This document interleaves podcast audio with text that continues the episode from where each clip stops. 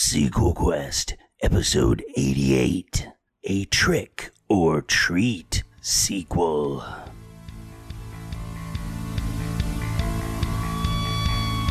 Welcome to Sequel Quest, the podcast where Adam, Jeff, and Jeremy invite you on a cinematic adventure to create prequels, sequels, and reboots to your favorite movie franchises. Joined by special guests along the way, Sequel Quest is go for launch. So let the adventure begin now!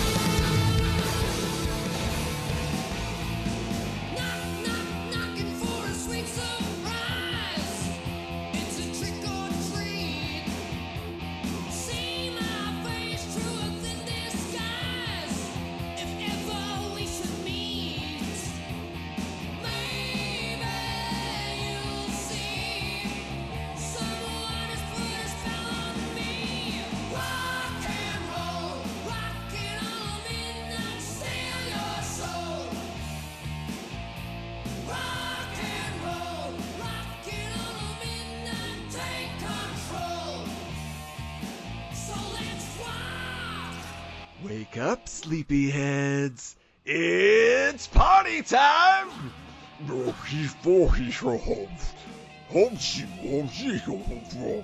Sequel Quest is Rock's chosen podcast.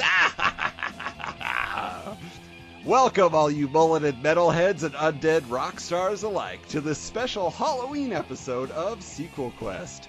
Tonight we are delving into the world of 80s horror and heavy metal, a deadly cinematic combination found in the form of Trick or Treat from 1986. Starring Mark Price, Tony Fields, Doug Savant, with special appearances by Gene Simmons and Ozzy Osbourne, directed by Charles Martin Smith.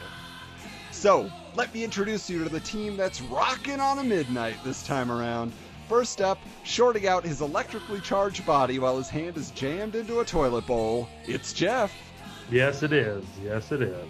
If you're looking for Jeremy, he disappeared into the ether after handing me an acetate record containing the final recording of Sammi Curr, so we'll hope for his safe return after this metal massacre ends. Meanwhile, spinning the record backwards to hear instructions from my deadly demonic rock idol, I'm Adam. And tonight, we have one of rock's true chosen warriors joining us, the man who knows to think twice before putting on your headphones while alone in the back of a car. From the Sexy Armpit blog and Purple Stuff podcast, welcome, Jay. Hey, you guys. Thanks for having me on. I'm really excited to be here and for that wonderful intro. I really appreciate it. And I'm ready to rock out with you guys tonight. You're you're you're fortunate because usually Adam compares us all to like mass murderers, so I feel like you got off lucky. I appreciate that. For those who are not aware, Jay, the pride that you have in your home state of New Jersey is well documented.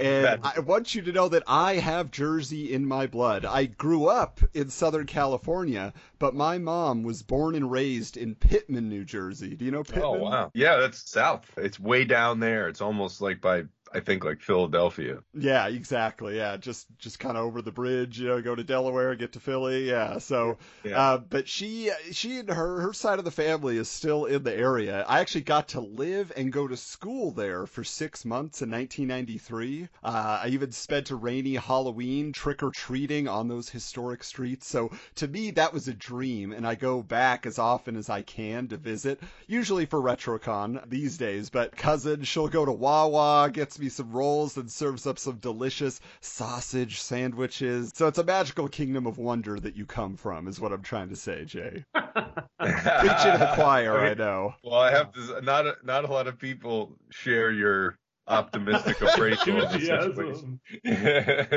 To our audience, also, fair warning up front, this is a horror film, so it is different from our usual movie selections on the podcast. In fact, we haven't done much horror at all. So if you go to YouTube and watch it, the film is available on YouTube to stream, uh, be advised that it does feature some more adult content. That being said, it could have easily had a TV edit and still be the same movie. And so, Jay, is that actually how you discovered it? Did it play on network or cable TV? Believe it or not, that's not how I discovered it, and I'm actually glad that it wasn't because, like you- you're mentioning, they used to butcher these horror movies when they played them on TV. But I first discovered it on VHS because I was lucky enough to have a friend, one of my closest friends, his older brother worked at a video store when we were little kids. So he would bring home all these tapes, like when they first hit the uh, rental store, you know? So he would bring us home posters and stuff like that. And that's when I first saw this movie and it really just blew me away. My friend thought it was so cheesy, but I loved it. That's interesting. Yeah. So I've come to know Trick or Treat through Jay's preaching. you know, he is he is the prophet of Trick or Treat, telling us that there is joy and excitement to be found within. Going so far, Jay, as to you're like the only person or one of the few that actually creates merchandise based Yeah. on Trick or Treats. Can you tell us a little bit about what forms that has taken? Oh, absolutely, yeah. And like, I feel like there's not enough, uh, you know, Sammi Curr and Trick or Treat stuff in the world.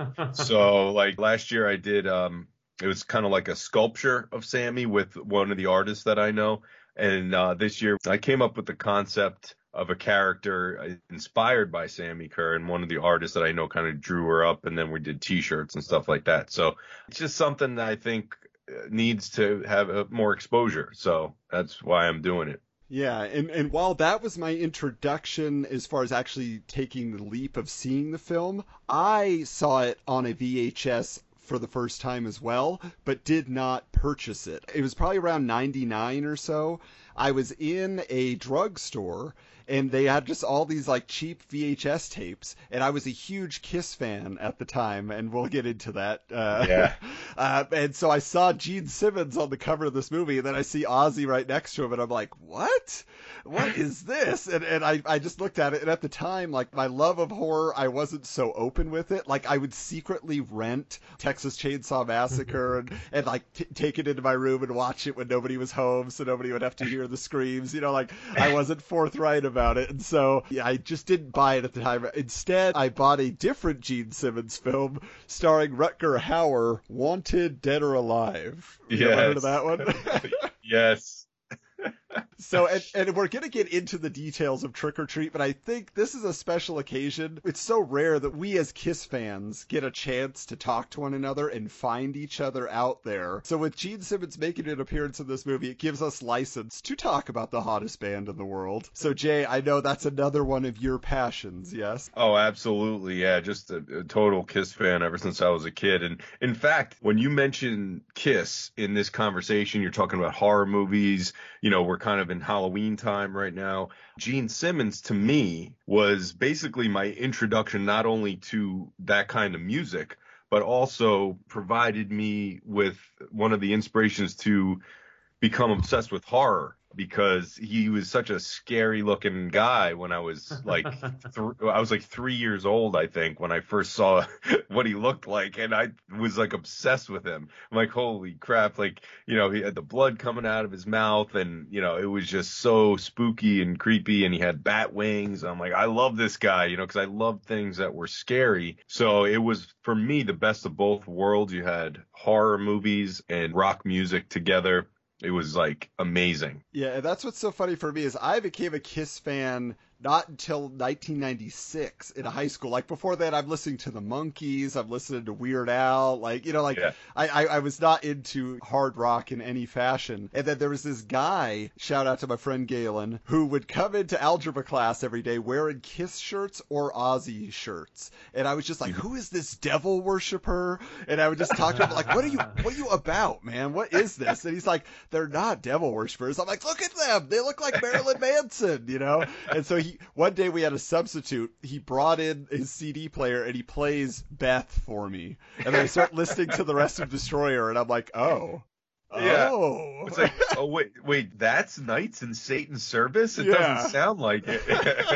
so then like he, he lends me you wanted the best you got the best for the summer so i'm getting Yeah. like the best of their live tracks and then i'm like a diehard ever since then he goes and recruits me as the vocalist in his garage band so now i'm learning black sabbath tunes i'm learning metallica and misfits and ozzy and so it just kind of spiraled out of control where i fell in love with 80s rockers you know like lita ford or fake Yeah. ones like like Steel Dragon from Rockstar, you know, like so like but Kiss was always the core of my musical soul. Like this episode could just as easily have been a sequel to Kiss meets the Phantom of the Park. You know, like but I feel like Scooby Doo meets Kiss, that animated film, already did it in an amazing way. I actually really enjoyed that one. But yeah, if you ever decide to do that, uh, I'll come on next year. Yeah, I, I think it's only fair. But as I mentioned before, Jeff has had to endure my eccentricities of Kiss fandom for the 20 years of our friendship. So I'm sure he has some stories to tell. So, Jeff, how do you recall my Kiss obsession manifesting itself?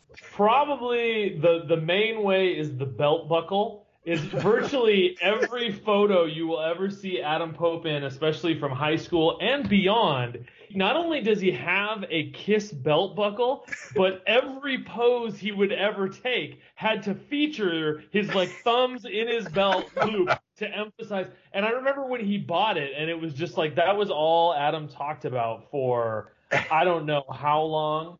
Well, it, Uh, it was vintage, Jay. I got it at an antique store. It's a 1976, the holographic belt buckle. I would flaunt that as well.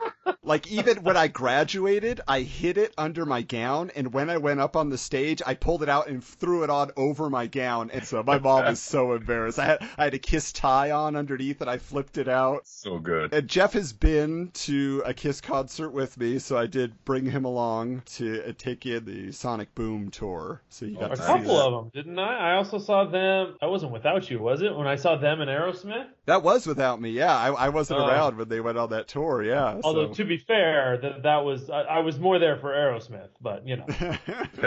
but so uh, I, I guess like when you talk about you know Kiss in the movies, right? Well, you know, Gene is really the one who's done that. You know, he was in Runaway with Tom Selleck, The Outrageous, Too Young to Die with John Stamos. yes. If you haven't listened to the How Did This Get Made episode of that, you need to go check that out. And it's streaming on Amazon Prime if you have that. That movie is crazy. Yeah. and then it you add Skippy from Family Ties to the mix, and Gene has had some pretty impressive co-stars. Well, and not only that, but he was big on on was it Celebrity Apprentice? He's done a couple of times. Was he on that show? I, I mean, he had he had Family Jewels. I mean, that was a great reality Oh, that show. too. But, so I mean, he's Mr. Media, and uh, he's his performances. I feel like are kind of hit or miss. Usually really outrageous or super subdued. He doesn't kind of have a middle ground, but but he's done quite a bit there. You know, I think some of his best stuff, surprisingly, is when he's not really acting. And I don't know if you'll know these like right off the bat. I'm sure you do. But there was a couple of videos in the 80s uh, and early 90s. Uh, one was called Kiss Exposed. Oh yeah. And then there was another one like Kiss Confidential, and they Yeah. those those home videos that they made, even though he was being himself, uh, those were like to me the most iconic things he's ever done. like like he was like a he was dressed as a devil and he had women's heads all over the place. It was just so bizarre and great. I love those. Yeah, it was way over the top. My favorite part about uh, Kiss Exposed is the fact that you have from Saved by the Bell, you have the waiter, uh, Yeah. James, I believe is the character's name, you know? So he's like interviewing them throughout, you know? So that was just a great crossover yeah. at the mansion, the Kiss mansion.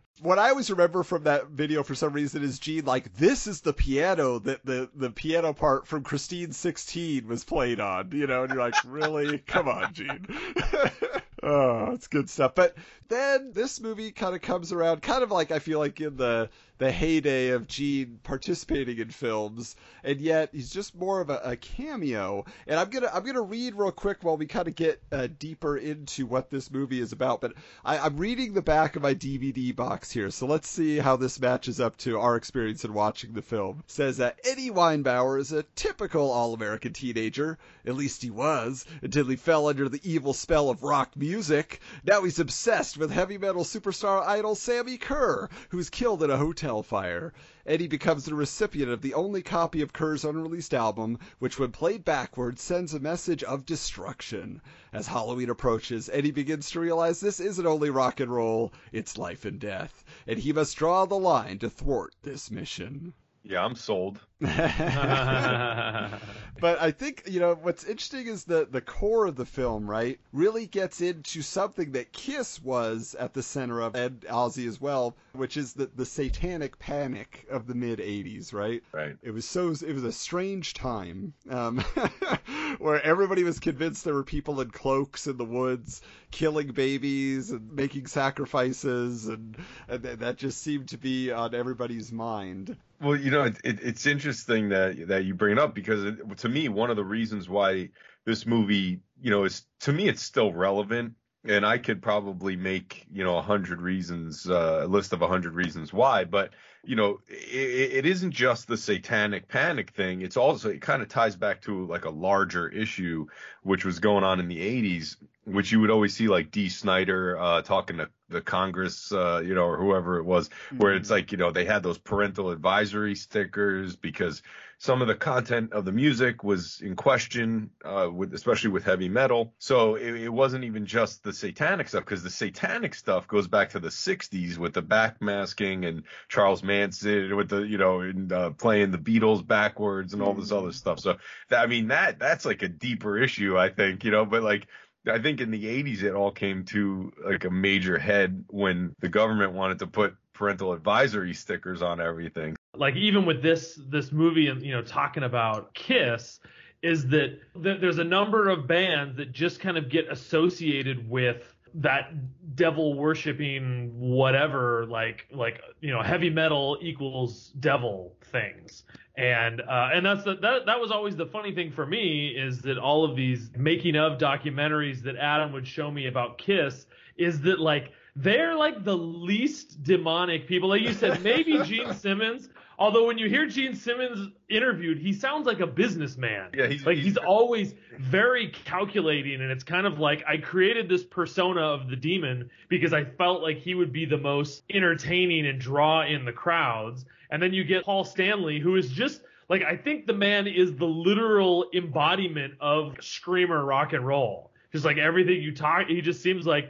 he's like how are you doing? My name is Paul Stanley. And like that's just his life and then Peter Criss just seems like a guy they picked up on the street who's like, well, you know, they wanted to make me a cat, so all right. But the culture surrounding it, and again, like all people would hear is like, there's a guy dressed up like a demon and he spits blood. Like, oh, forget it. What's interesting too is when you think about Kiss, yeah, so in the 70s, like they're the target of, you know, all these parents groups and religious groups, even into the early 80s when they kept the makeup on. Like there's like Creatures of the Night era stuff where they're being interviewed on talk shows about, you know, are you Satanists and all this stuff. Yeah. And then as soon as they take off the makeup, nobody cares about them. Immediately, like nothing about Kiss is associated with evil because there's no easy target, you know? and then their concerts get so sexual and strange, and it's like, shouldn't your morality meter be up, Christian groups? Shouldn't you be upset at like just the, the sex talk? And they don't care. It's just if they look like the devil, then you can go after them, you know? Yeah. Sa- same with Ozzy, you know, like I love his behind the music is one of my favorites, you know, and there's this lawyer, you know, who says like there is a segment of that song that if you listen to it it says shoot shoot shoot shoot shoot get the gun. Get the gun. Shoot, shoot, shoot, shoot, shoot. You know, and Ozzy's like, look, I will admit, there is, uh, you know, on there, as an effect, it could sound like shoot, but I never said get the effing gun. so, I mean, just that whole, the backmasking, the hiding, the lyrics, all those things. So this movie comes out kind of in the heart of that and plays into it so well. But also, I, I got to start off, uh, Jay, because you're, you're the expert on this film. The alternate title for this in, you know, foreign markets is Ragman. Right. So, what is a ragman, Jay?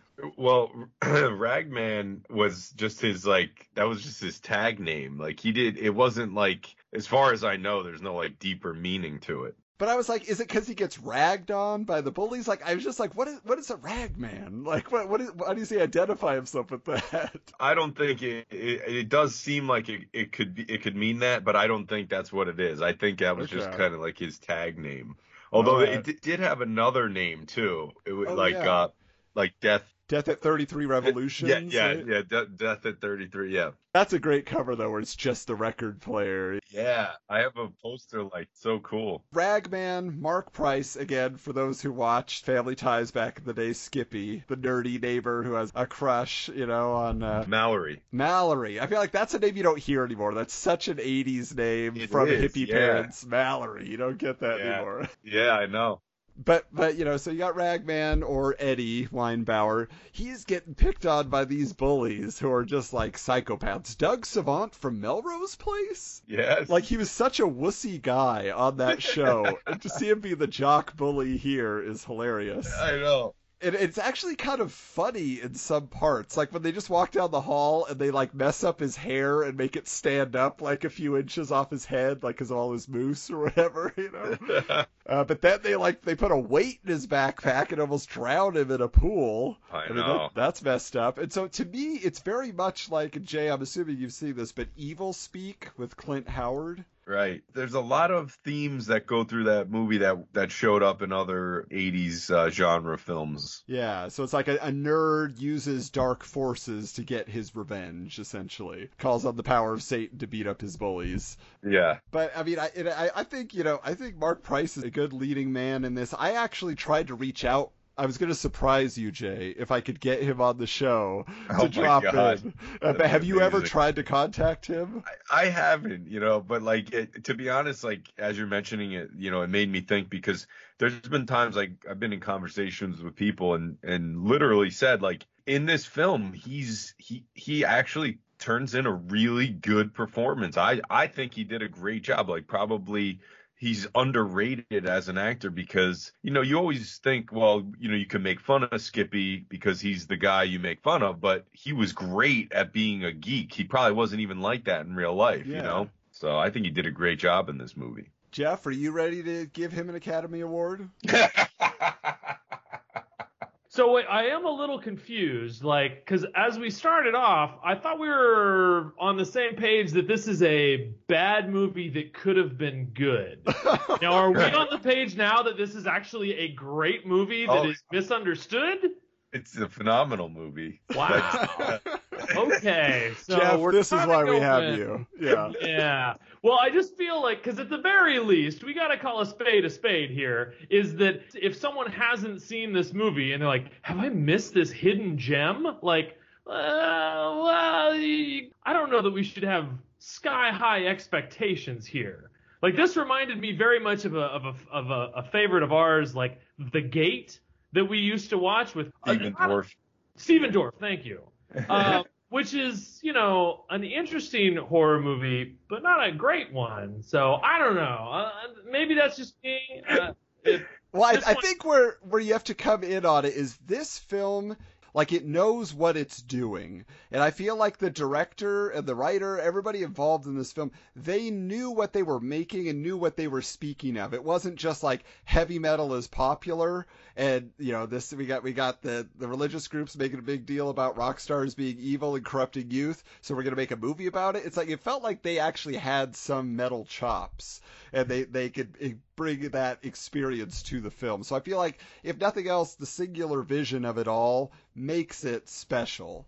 That it doesn't feel like a cash in. It feels like yes, this is the movie we wanted to make. uh, well, I feel like too because when I read it that like they wanted Gene Simmons to play the bad guy, right and he read it and he said, uh, no. But then they convinced him to play the Wolfman Jack type character. Mhm. and like Yeah. for me, I kind of feel like they were banking on Gene. Because if you throw Gene Simmons as the bad guy who's raised from the dead, that that's a very different style of movie. But I mean, like getting back to what I said about like Gene's performances are not always a hundred percent like Oh, something no. to be proud of, and I feel like it would have been distracting Oh, having a known rocker who's already under fire in the film, him or Ozzy, or they also had chased uh, Blackie Lawless from Wasp, who another connection, childhood friend of Ace Frehley.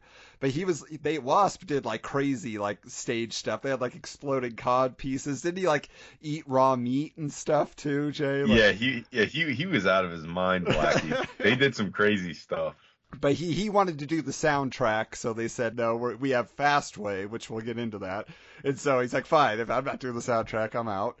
But I feel like Tony Fields, who plays Sammi Curr, is amazing in this movie. And if if I can make a criticism of the film, if I'm going to say there's a problem with it, is that there's not enough Sammi Curr on screen in this Right. movie. I mean, he's like his presence is felt throughout, but if he had been more of like a physical wingman to the Ragman, you know, to take on the bullies, because Tony Fields is just like electric on screen. He's Oh he God, just I know. grabs your attention in every way. He's awesome. He's really good. Sammi Curr, I feel like should have been on the level of Freddy or Jason or Michael Myers. He's just he's not in the movie enough to establish himself he- like him really being the bad guy or him really being this demonic monster. He he ends up more like the killer in Shocker.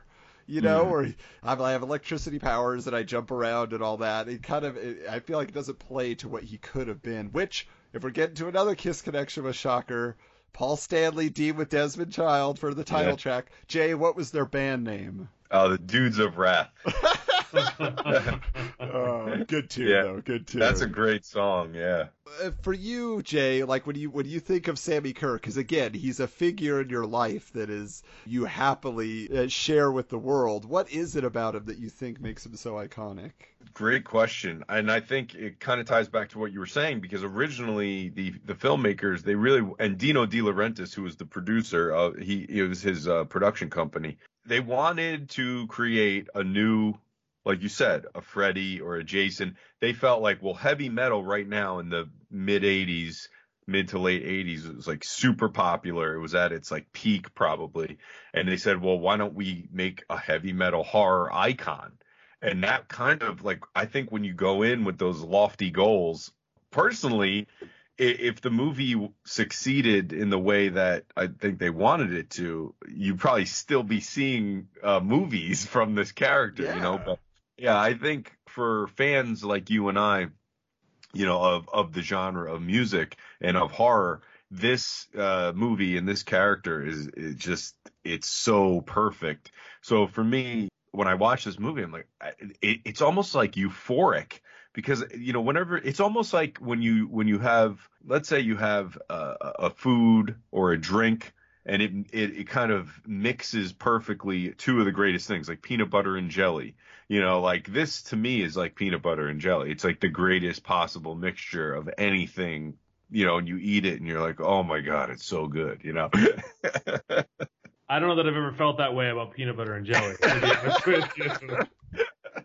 okay it could be anything you know a burger and fries i don't know uh, Uh, but like the the soundtrack is such a big part of that, and Fastway is a they're kind of a, a British metal band, right? Or are the ones who who di- who take care of of the duties of creating the music of Sammi Curr. And I feel like you know you alluded to that heavy metal was like the popular music at the time, and then it was crossing over with horror. You know, you had Dokken with the Dream Warrior soundtrack, you had Alice Cooper with Friday the Thirteenth. So uh, that was something that was going on at the time. And then here's an entire soundtrack created to say this is the music of this world. And to me, it accounts for a lot because these are great songs, like the title track "Trick or Treat," "After Midnight." Yeah. Like, it's good, good stuff. And actually, I personally have a, an affection for, you know, fictional bands and movie universes. I actually own this book. It's called the Rocklopedia Fakebandica. yeah I've- that that's a great you book got it too. And so I thought Yeah. let's let's read real quick the the entry here for Sammi Curr, okay? Because I think it's only fair. It says,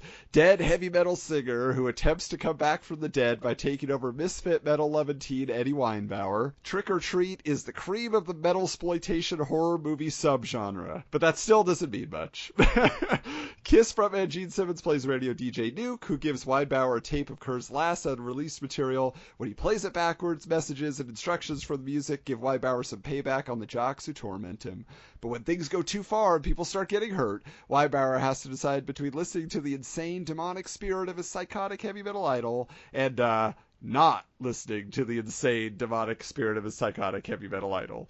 So there you go. Ni- Nice little entry there for Sammi Curr. But these songs, I feel like could have easily played on the radio and just like make them your your Halloween soundtrack. And Jay, I know you have quite a lengthy Halloween playlist, but you play it all year round. Is that right? I try to start it usually in the toward the end of the summer, you know. But there, I mean, songs. There's songs on it that I listen to all year. This this is the soundtrack that I play the most. I mean, whenever I hear these songs, it just gets me in the mood for Halloween. Oh, they're great. They're great. And the way they're used in the movie, I mean, that concert scene where Sammi finally shows up and it's just silent and he just Oh gets the God. beat going, smacking his fist. Like, you're just Yep. like, yeah! Yeah, And then he starts blowing people up. What's more fun than that, you know? yeah, yeah. Actually, one thing I discovered on my last watch of it is after he blows up the second person in the crowd, Yeah. right after the smoke clears, there's this woman in like a female Gene Simmons costume. Have you seen her before, Jay? Have you noticed this? Is there really? I didn't. I don't know if I remember that part. No. It's literally like one or two seconds, and I just happened to be like pausing through because I wanted to look at all the Halloween costumes, and I saw her. I was like, what? I have to put that on. Yeah. Yeah, check it out. Check it out. It's really neat. But then we get into the situation of, of Sammi actually,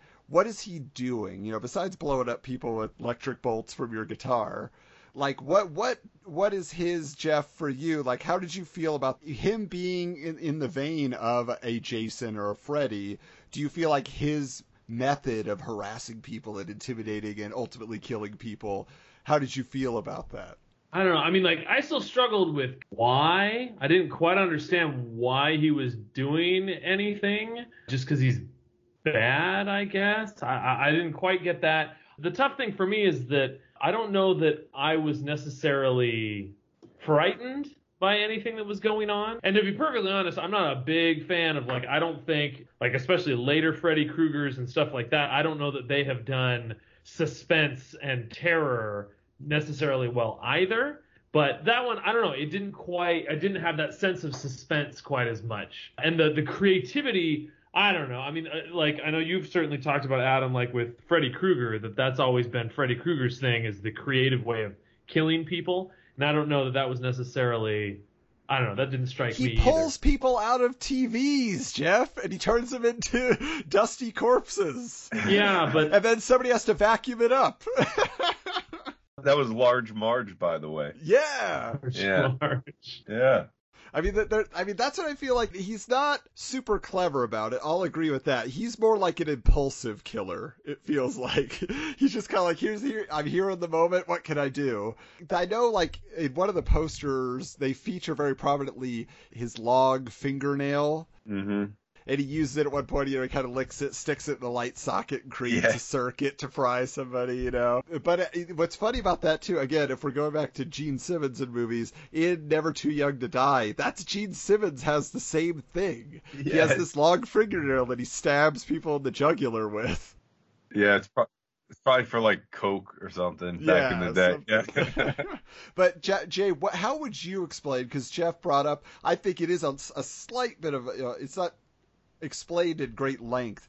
Why is Sammi back, and why is he trying to kill people? Like, because it seems like he's on Ragman's side at first, just to help him. But again, why would he help him? So what? is- What's the main plan, as you understand? So it? the whole concept is that Ragman, Eddie Weinbauer, finally says, you know, I've absolutely had it. I'm not going to take it anymore, which is like the crux of heavy metal. You know, you've absolutely had it. You're revolting. You're pushing everything aside. You're an outcast. You're going to live your life the way you want. Like a lot of the concepts that Kiss would use, uh, to write songs about. Uh, so uh, Ragman says, uh, that's it. I'm going to nail these guys. They push me too far over the edge. I'm really pissed off right now, and I'm going to take out my frustrations on them. He didn't understand. Like he opened a Pandora's box. He didn't mean he wanted to kill all of them. He inadvertently summoned Sammi, who he worshipped And Sammi's idea was, well, I'm going to kill all of them. That's what I do.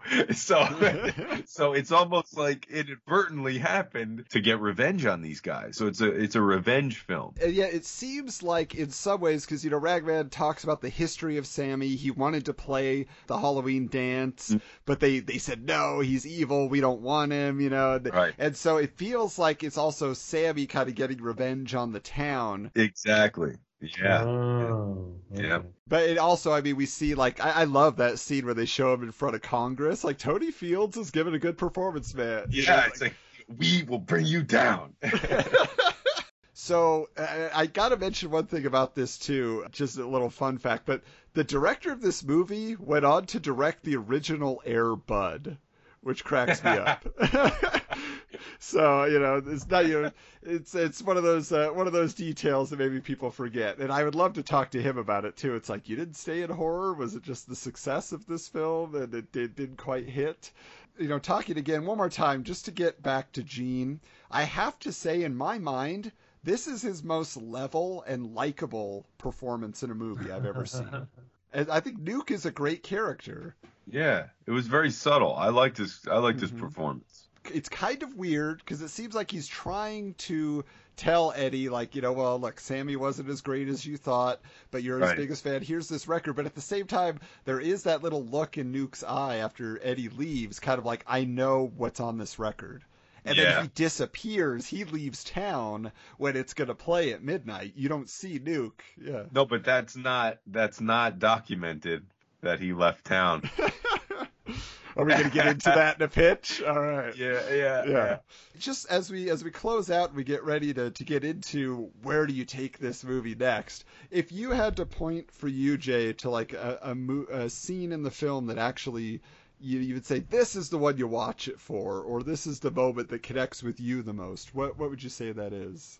I think you actually mentioned it. It's it's probably that the concert scene where uh where you first you know you see Sammi in action on stage and like you said like he's hitting his leg and he's getting everyone to clap. To me that is like an iconic scene and it actually is very it's very like icon it's not just iconic but it's also like I think people could relate to it because there's he, he's a guy up on stage once you can get a crowd into something just by slapping your leg it's like Yeah. man this is serious business like he had this influence over them and he didn't even do anything yet you know so it was pretty neat i like that scene a lot It is, and, I love his pose when he ends up like on top of the basketball hoop, and he's just like it's like Oh, the Phantom of the Opera up there, and it's looking Yes. down on everybody. Then he swings down, you know, on a cable. Like that's so cool. and even Yep. like Tony Fields was a dancer on the program Solid Gold, right? That was Yeah. his background. he's also in a chorus line also Oh, okay. Because his movement is is really engaging, and he's doing like like flips and stuff. Like Mhm. he's he's all over the place. I don't know. Ever since his show came out, Ozzy just cracks me up just because it's just kind of like, what does he think he's doing? Because I don't think he thinks what we think at the same time. So, yeah. Well, I, I do feel like this is probably Ozzy's best performance on film because if you see him in like his cameos in Little Nicky or the new Ghostbusters, I always feel like he's sort of like the butt of the joke, and I don't like that. He's giving a real performance here as the evangelist who hates heavy metal, you know? Yeah.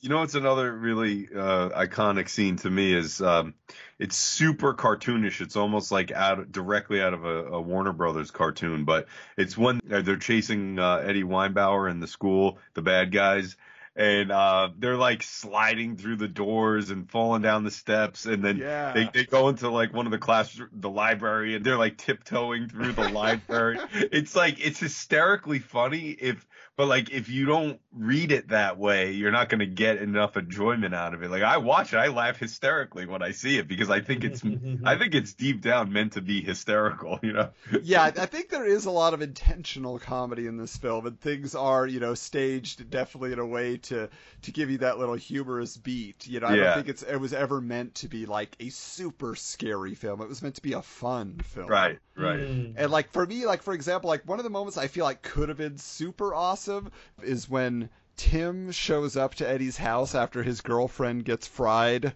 listening to the tape, and uh, and Tim shows up and Eddie just walks out onto the steps, and as soon as Tim takes a step towards him, flames shoot out of the jack o' lanterns. Yeah, that's like Eddie puts his hand out, and that's when the flames start. Yeah, that was a great scene. I, love I wish there was more of that kind of stuff because that Yeah. that's really really cool imagery. Yep.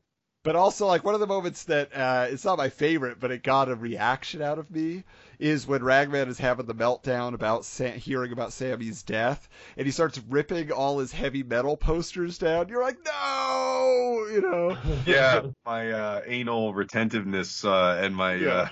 uh, like I'm a collector, so I'm like, no, you can't do that. not Love Gun, no, Yeah. no, not Lick It Up, no.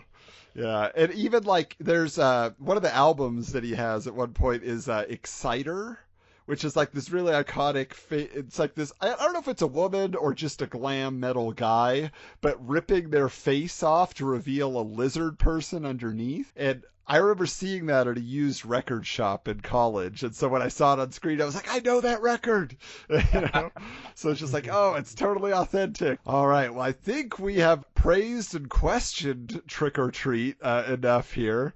And if you're wondering why we haven't brought up Little Sam, this is the wrong movie.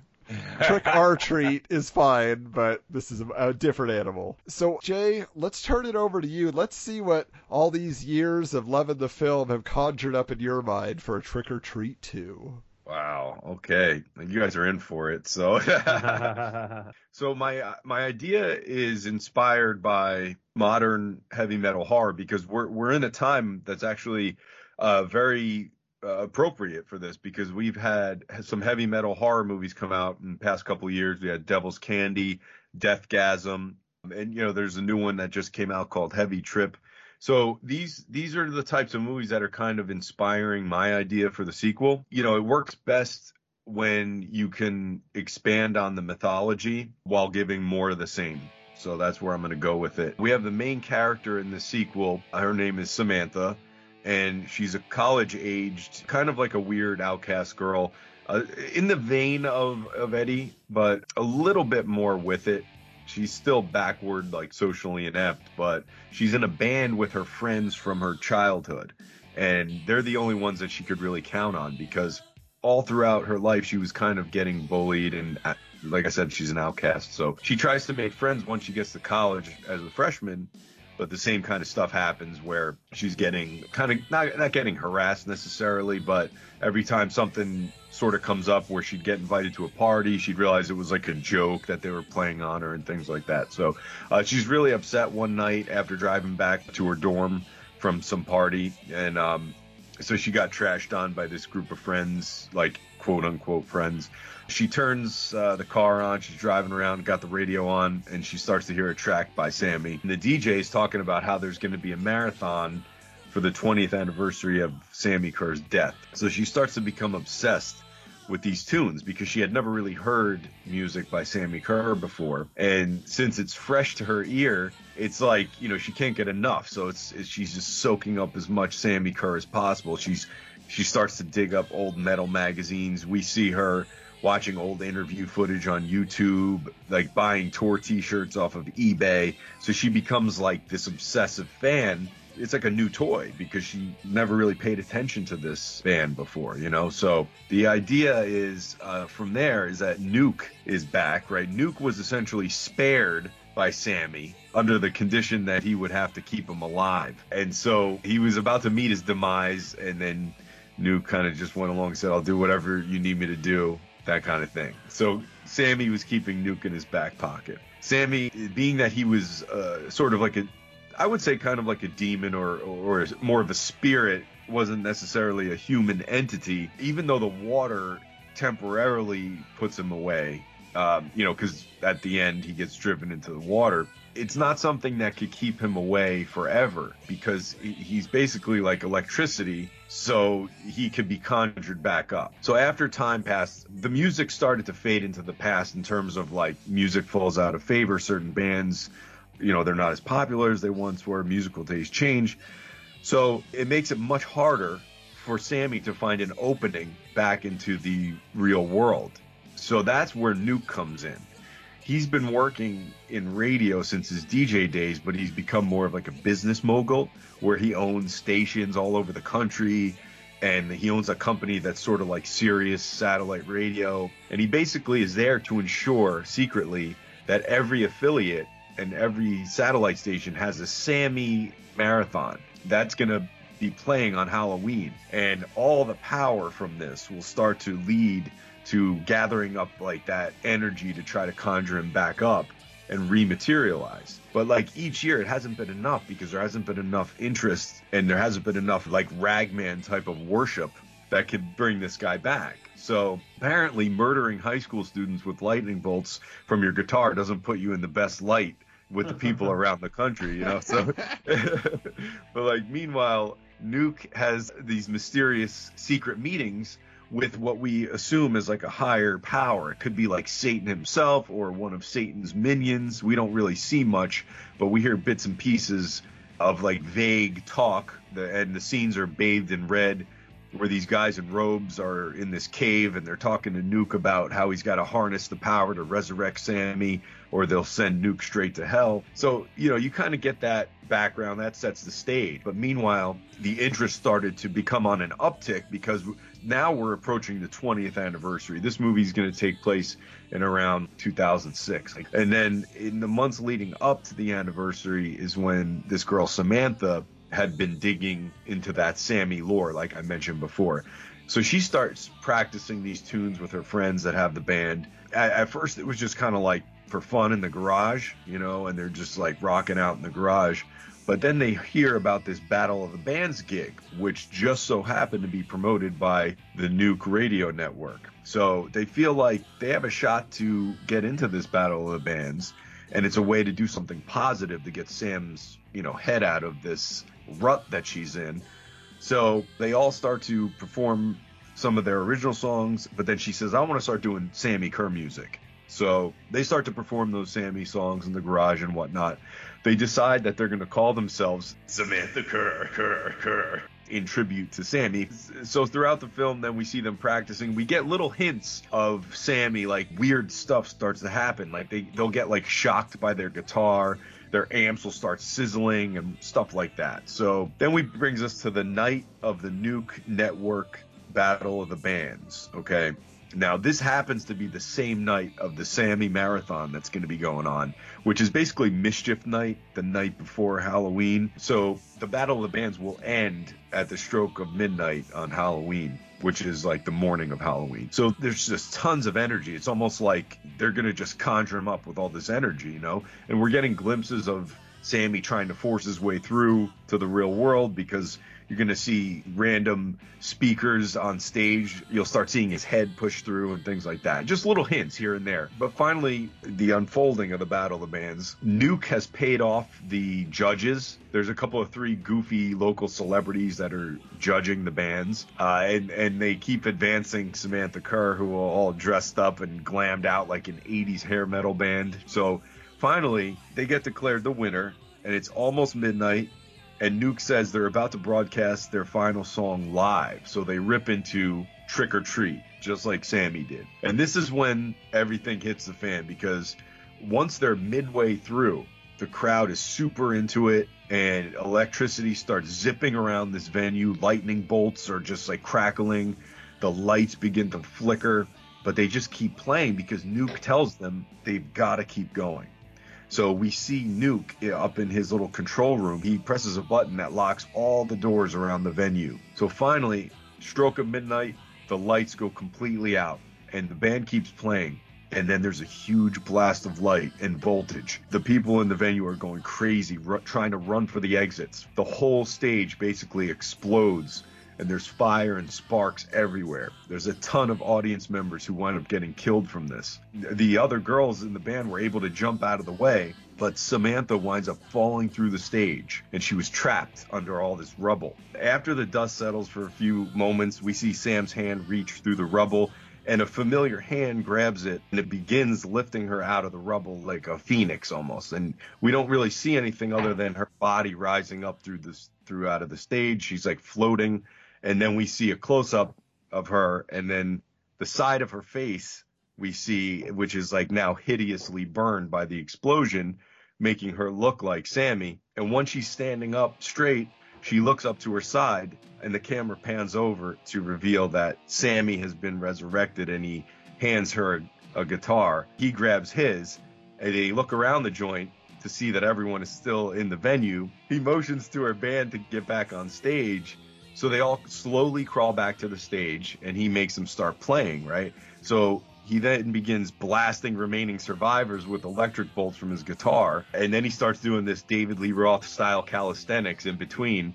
And it seems like it seems like each kill to him is almost like a video game power up because he just keeps getting more powerful at that point. But then once he blows everyone away, Nuke hobbles down to get on the mic since they're still live uh, doing the broadcast. So Nuke reverts back to his old radio shtick about it being Halloween and that Sammi is back and he's about to rock your socks off. And Sammi hops on the mic and they continue to rock out in this venue that has become a literal graveyard. And then when we we start to hear loud sirens blaring in the distance and they're getting closer and closer, and next we hear super loud banging on the emergency exit doors. The band is oblivious. They just keep playing.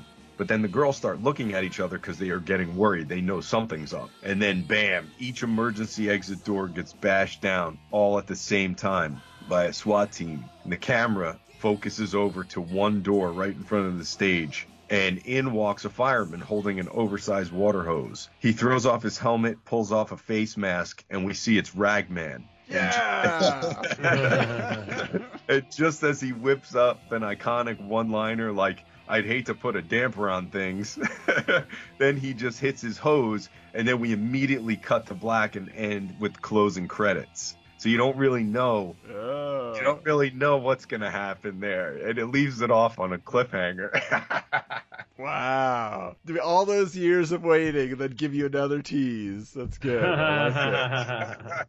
All right. Well, Jay, now that you've given us the origin of Samantha Curr, I think this is a perfect place to plug real quick uh, what your offering was this year. Yeah, that would be so cool. Thanks so much. So yeah, it's a character called Samantha Curr. It's basically like the female version of Sammi Curr. Because I said, you know, we we live um, in the day and age where we're finally getting like female versions of characters, and it, it, it, you know, for for you know, we had Ghostbusters and a lot a lot of different uh, licenses are getting uh, stuff like that. So finally, it's like, man, let's see how it would be if uh, Samantha Curr existed. So I I was like, man, let's make this happen. And now it's available only until the end of the month, actually, for a limited time. So uh, if anyone's listening, you can go on T Fury and you can get it there. You could type in Samantha Curr, Sammi Curr, it'll come up. Yeah, it's really great. I bought one immediately. It's on the back of my guitar, so I rock out with Samantha Curr now. Yeah, tees and stickers and all kinds of different swag. All right, Jeff, what do you have for us?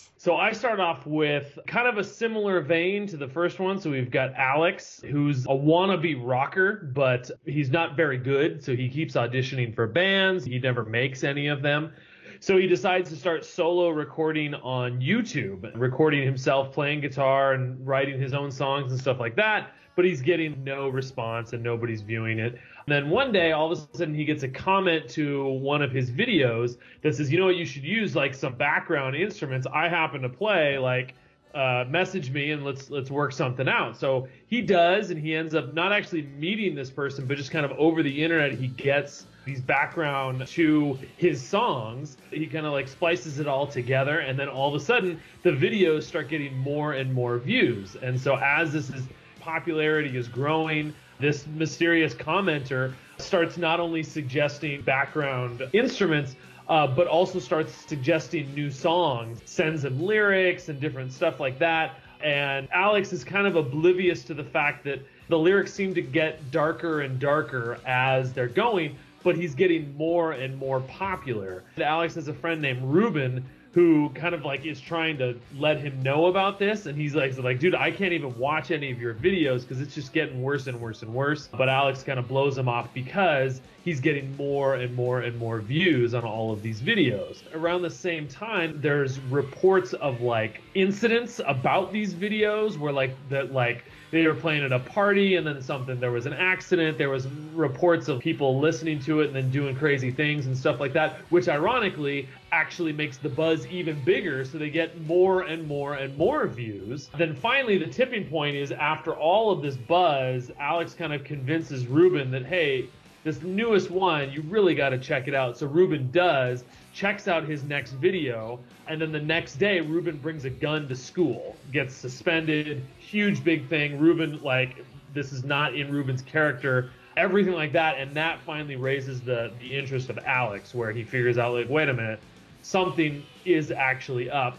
So he looks at the lyrics of his last song and decides to punch them into like a Google search and finds that they actually are the lyrics to a or very similar lyrics to a Sammi Curr song.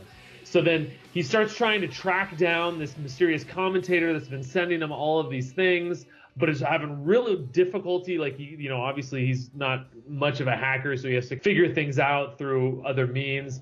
Ends up tracking down, like, I don't know, maybe the IP address or something like that, and finds out that it's actually coming from the school. So he goes to the school, and the IP address is actually this old, maybe not an Apple 2GS, but some old computer that for some reason is in the back of the computer lab and it's been left on and he realizes that somehow Sammi Curr is is contacting him through this computer that has still been linked up. Then, right when he kind of realizes that, there's like a message that somehow it has been transferred to another computer, and that's where he finds out that Ruben has actually been manipulated by Sammi to set up the whatever it is in order to bring Sammi back to the real world.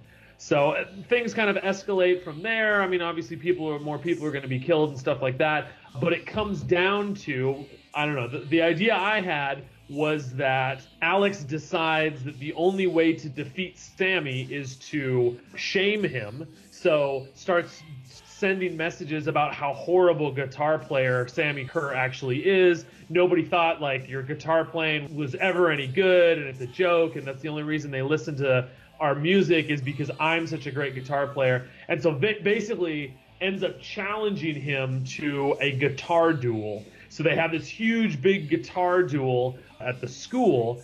And meanwhile, Alex has kind of set up with Ruben to, to do a double cross or whatever, somehow transferring, uh, we'd have to figure out the details or whatever, somehow transferring Sammi into a USB drive. So now not only is he contained, he's never seen a USB drive, so he doesn't even know what that is. So he gets transferred into it.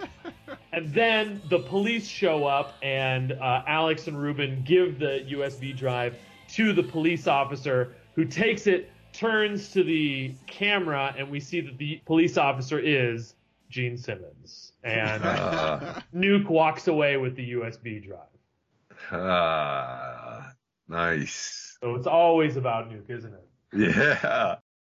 Well, I think I I think the the good part, like with mine and yours, is that so far, like Gene is uh, still available for movies. So So- Gotta bring it back. Yeah, yeah. Exactly, and he was not going to say no.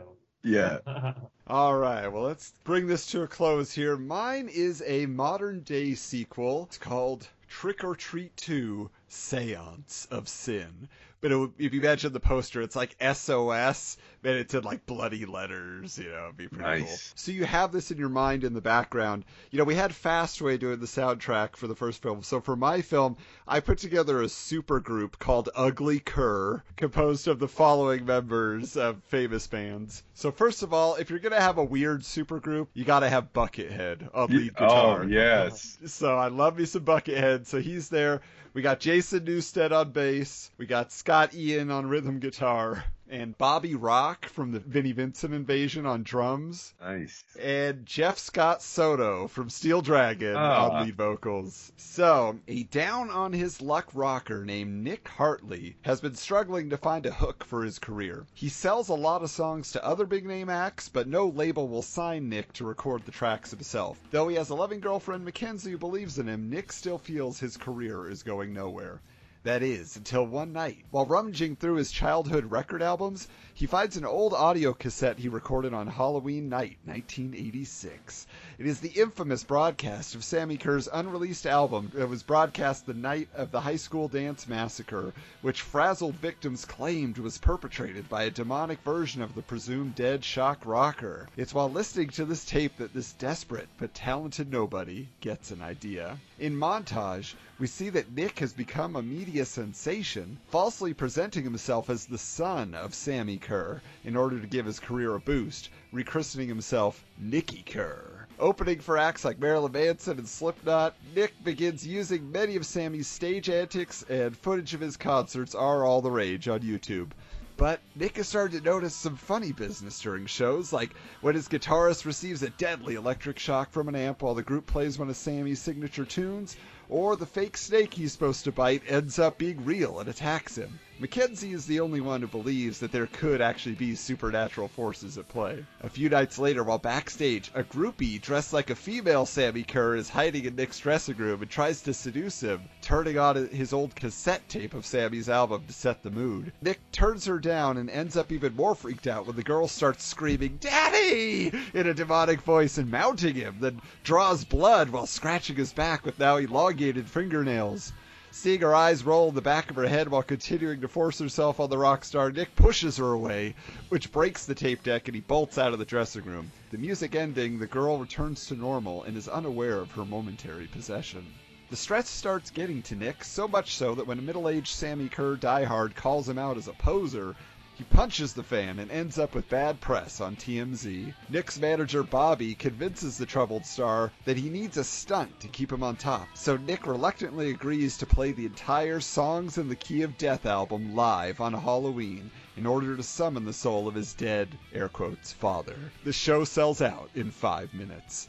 Mackenzie, meanwhile, travels to the town where Sammi's reported resurrection took place and seeks out Eddie Weinbauer, who is now living a quiet life as an auto mechanic. The former ragman is reluctant to discuss the incident, but eventually reveals that the demon he fought was electric, so he shorted him out by dumping him in a river. Eddie then tells her that if Nick has been listening to that album for any length of time, it may already be too late. After the sound check for the Seance for Sammi concert, as it's been billed, Nick is approached by a haggard looking Nuke who warns that he is on a dangerous path. Nuke explains that the night of the Halloween broadcast, the DJ was kidnapped from the studio by disciples of Sammi Curr who wanted to make sure the broadcast was not halted upon Sammi's return from hell. Nuke suffered from amnesia for all these years, living on the streets, until the emergence of Nicky Curr brought it all back to him. Nuke tells Nick that each time he plays the tape, he's giving Sammi the power to return to a corporeal form. Nuke hears the songs of the Key of Death album playing in a nearby dressing room where Nick's new lead guitarist is trying to learn the licks.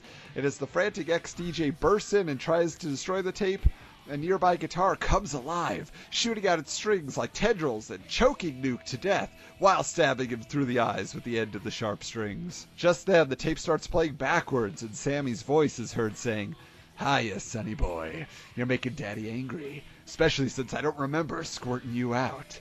I gotta take the belt to you Halloween night if you make it that long.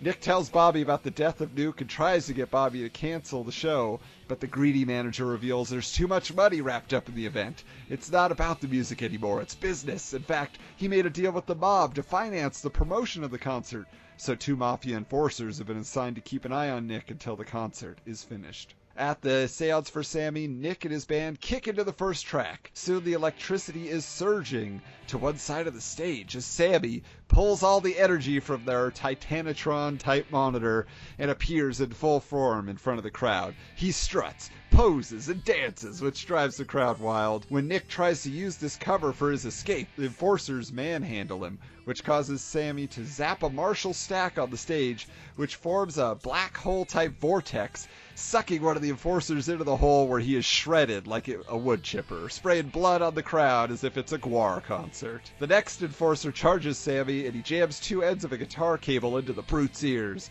then charges the cable, creating a current that turns the goon into a crispy corpse, which the demon rocker proceeds to break into pieces with a classic Paul Stanley style guitar smash. The crowd is loving what they assume is special effects and stagecraft. Nick then comes face to face with Sammi, who demands, Tell him the truth, baby boy. Tell him who you really are. Sammi then causes a video to play of Nick dressed in hipster attire singing a sappy acoustic pop music ballad for one of his earlier attempts at stardom. Humiliated, Nick tries to bolt off the stage, but Sammi shouts, You don't have to run. I want to see you dance. Then proceeds to shoot electric bolts at Nick's feet, which he dodges several times before being blown into the wings of the stage. The crowd is eating it up, so Sammi gestures for a buxom female fan in the front row to get up on stage. He then dips her and forcefully kisses the woman on the lips. Her head hanging backwards, the crowd can see the electricity surging through her body. Her eyes bulge out until they burst, along with the tips of her toes and fingers. Then the crowd starts to panic. Mackenzie finally arrives backstage and tells Nick she knows how to defeat Sammi, but the angry rocker says he'll do it on his own and charges his tormentor with a torch from his stage set. Sammi disappears into a jack on the amp and starts jumping through the equipment, ultimately bringing the lighting rig down in the shape of an X and strapping Nick to it with a mix of cords and guitar strings that dig into his flesh. As the rig then begins lowering Nick towards the stage, Sammi taunts, you can't hold a candle to me, kiddo. It's then we see the flaming pentagram of hundreds of black candles burning on the stage floor, ready to burn Nick into oblivion. Sammi teleports onto the back of the lighting rig and says, pointing to his own burned flesh, I don't see any resemblance, but we're about to fix that. Just as the flames start to lick Nick's body, Mackenzie blasts the two battling rockers with the fire hose used to cool off the crowd. This puts out the candles and causes Sammi to scream in agony as he begins to bubble and melt like Stripe from the end of Gremlins. Mackenzie turns the hose on full blast and remarks, Face it, Sammi, you're all washed up. As the villain disintegrates completely and is washed away. Mackenzie unties Nick, Bobby the manager, then comes on the stage to congratulate his client on the fantastic show, saying they'll make millions off the publicity, book deals, and TV movie rights. Nick promptly punches Bobby in the face as he and Mackenzie exit stage right, and credits roll. You, you didn't follow our, our trend of making Gene Simmons the bad guy. Yeah. I know. Poor Gene. We love Nuke. He had to die sort of a hero. Although I like that we both had the wet one-liners. yes, absolutely. Fire hose and water-based puns. Absolutely.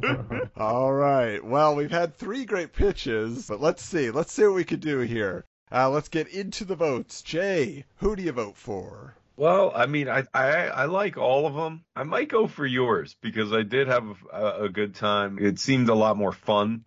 Mine's more like it seems like more serious, like almost veering toward a little bit more horror in a way, I guess, because there's a little bit more dread. Yeah, I think I might go for yours. All right. Jeff, how about for you? I, I gotta say the, the the start off Jay with the the scenes eh, with the devil. I was a little nervous about that, but I really like that Battle of the Bands angle, uh, and especially the cliffhanger and stuff like that. But but you're right, like and and some of it too is just kind of eh, how much time I know Adam spends on his. It definitely had the feel of what I would picture a horror movie like this. I don't know that it would be of higher quality than this one, but you guys think this one's pretty high quality already. So yeah, I would lean towards Adams as well. You know, I, I have to say, Jeff, I thought yours was interesting. I mean, the idea of him being sucked into a U.S., you know, into a, you know, I mean, that, that was just a funny way to go. But yeah, so for me, I feel like Jay's is probably my pick because I love girl rock bands. And so if we could at least get a soundtrack, you know, featuring almost like a, a heavy metal Josie and the Pussycats, I'm Yes. 100% on board for that. Yeah, that's what I was kind of going for. So I think that would be great. But anyway, uh, yeah, so uh, that's fun. I, you know, my pitches, as much time as I spend on them, as Jeff mentioned, uh, they don't often get voted on. So thank you, gentlemen. yeah, you got it. but is there something that you would want to change? Buckethead. Buckethead needs to go. oh, come on.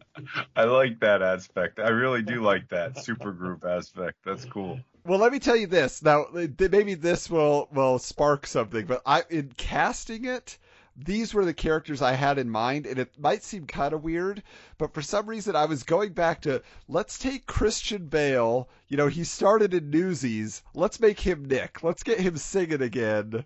You know, he's our main character hero. But then you get Jared Leto as Sammi Curr because Oh, unfortunately Lord. Tony Fields is no longer with us. But if you got a Um, new I'm with you. interpretation, what do you? I like that because you know he's in he's in his own band too, so he could definitely That's it true. off. Yeah. That's true. Hmm. Yeah, and then for the for the love interest, for whatever reason, I just wanted to see them paired up again. But Maggie Gyllenhaal as Mackenzie, I think she's got a nice quality to her. I, I'm thinking of her more from like the days in Donnie Darko. I feel like Hmm. she'd be pretty cool. Hmm. yeah, that's pretty good. But um, but yeah, like, so is, is there any other element that you feel like you would want to mix in, or any other suggestions for? I mean, do I, I don't really have, you know, we have Ragman's cameo. Did you want him to be more involved, or do you like where he ended up, Jay? Yeah, no, I I like have I I didn't think his part should be huge anyway, so I, that was fine for me. Like even in in what I did, like you know, I you don't really necessarily need him to come back, but I do like that you know he was just like living his life that you you know you mentioned that. So no, I I felt like that was adequate for for the for the story. Do you feel like because if you're gonna bring in Gene Simmons and then kill him off, should you do the same with with him too? I, I I thought about there being some element of like Eddie coming in thinking he's gonna save the day, and then Sammi kills him real quick. Like so? Just like a false hope. He's like, "Yeah, I'm gonna catch you."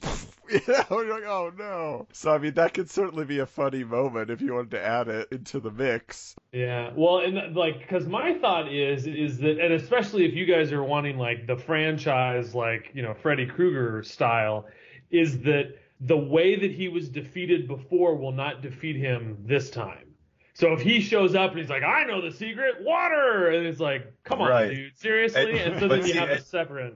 And that's why, yeah, like at the end of mine, I didn't, I just cut it off because Right. like you don't really necessarily know if that's even going to do anything and uh, to me it's like one of those trick endings uh, but i think deep down it, like i know that it's probably going to not work out for him in the end you know like Yeah. Well, what what we could do then, because I thought about that too. Actually, I was like, it seems too obvious. If you know how to kill him, then you just kill him like that. right Uh, but I but I Wicked liked it more as just an homage. yeah But what if we did? I mean, we could do like either a, a post-credit scene or Yeah. something that's like that's like him literally like they think they're getting away and he rises up like out of his puddle of goo or whatever he turned into, you know, yeah. and then then you see him like I almost think like it'd be a cool visual like all the candles, the black candles that melted, they all kind of form together and he almost comes up in kind of a wax-like figure for no Like- reason. like but like his fingers 2. are on yeah. with his fingers on fire like the heavens on fire video, Jay. Yeah, well, what if like because that's the other part too is if he's supposed to be electricity, water doesn't defeat electricity. I mean, water conducts electricity. So what if it's something along those lines, like he's able to travel along the water stream or something like that? Well, see, that's why like I always felt like it wasn't so as scientific as it, s- Right. it seems. Like I, I, I think it's more like the reason why I went with what I did is because I felt like it's more like, um, you know, the only reason why these uh, rock superstars are around is because the fans worship them.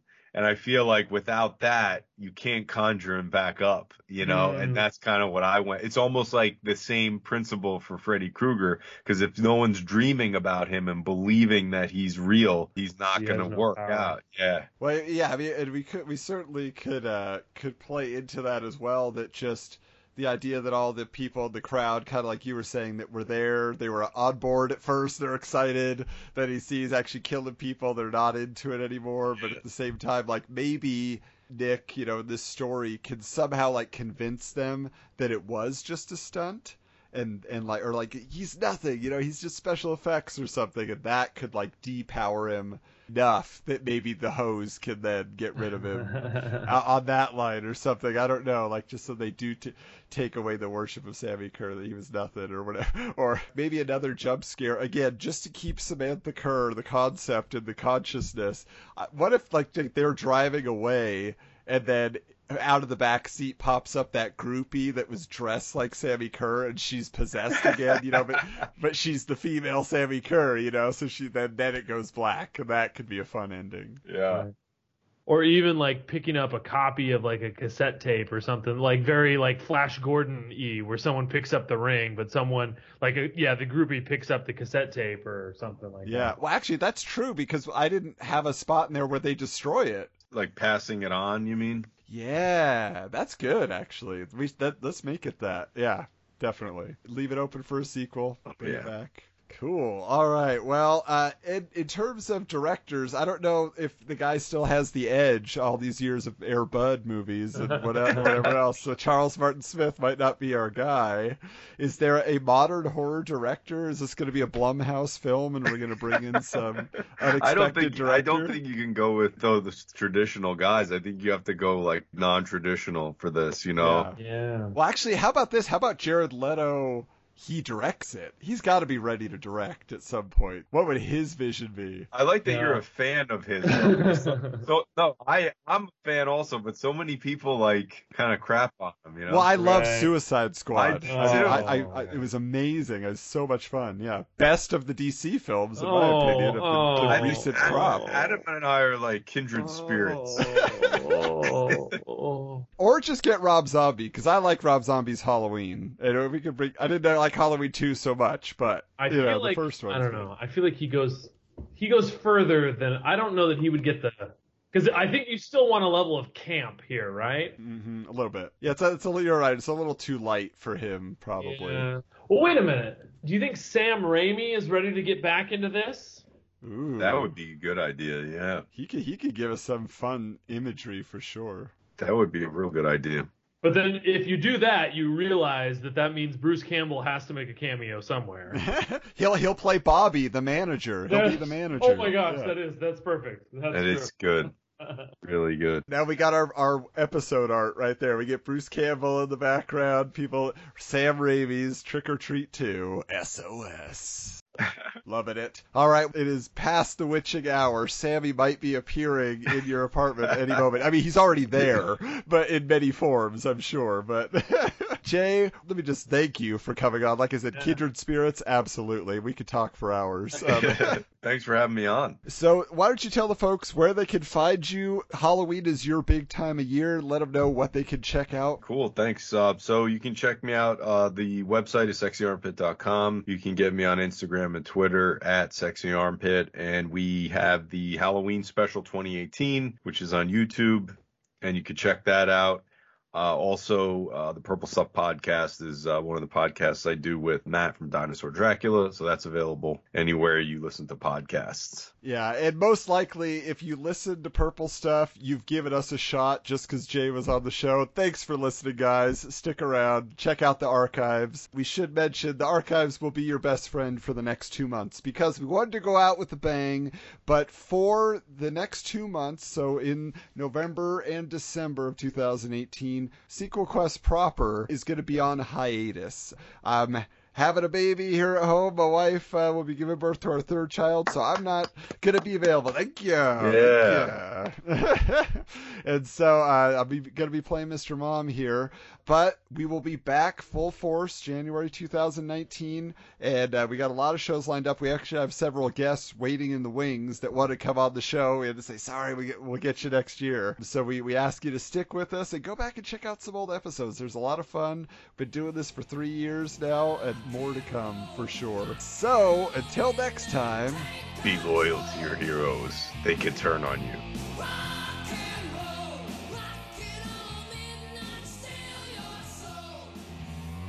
We hope you enjoyed this episode of Sequel Quest and invite you to join us next week for another discussion about a film that never was. Share your ideas with the Sequel Quest universe by visiting sequelquestpod.com, following us on Twitter at SQPod, on Facebook by searching Sequel Quest, or sending an email to sequelquestpod at gmail.com. Let the world know how much you enjoy the show by leaving a review and five star rating on iTunes. All films and characters discussed on Sequel Quest are the property of their respective studios and license holders. No copyright infringement is intended.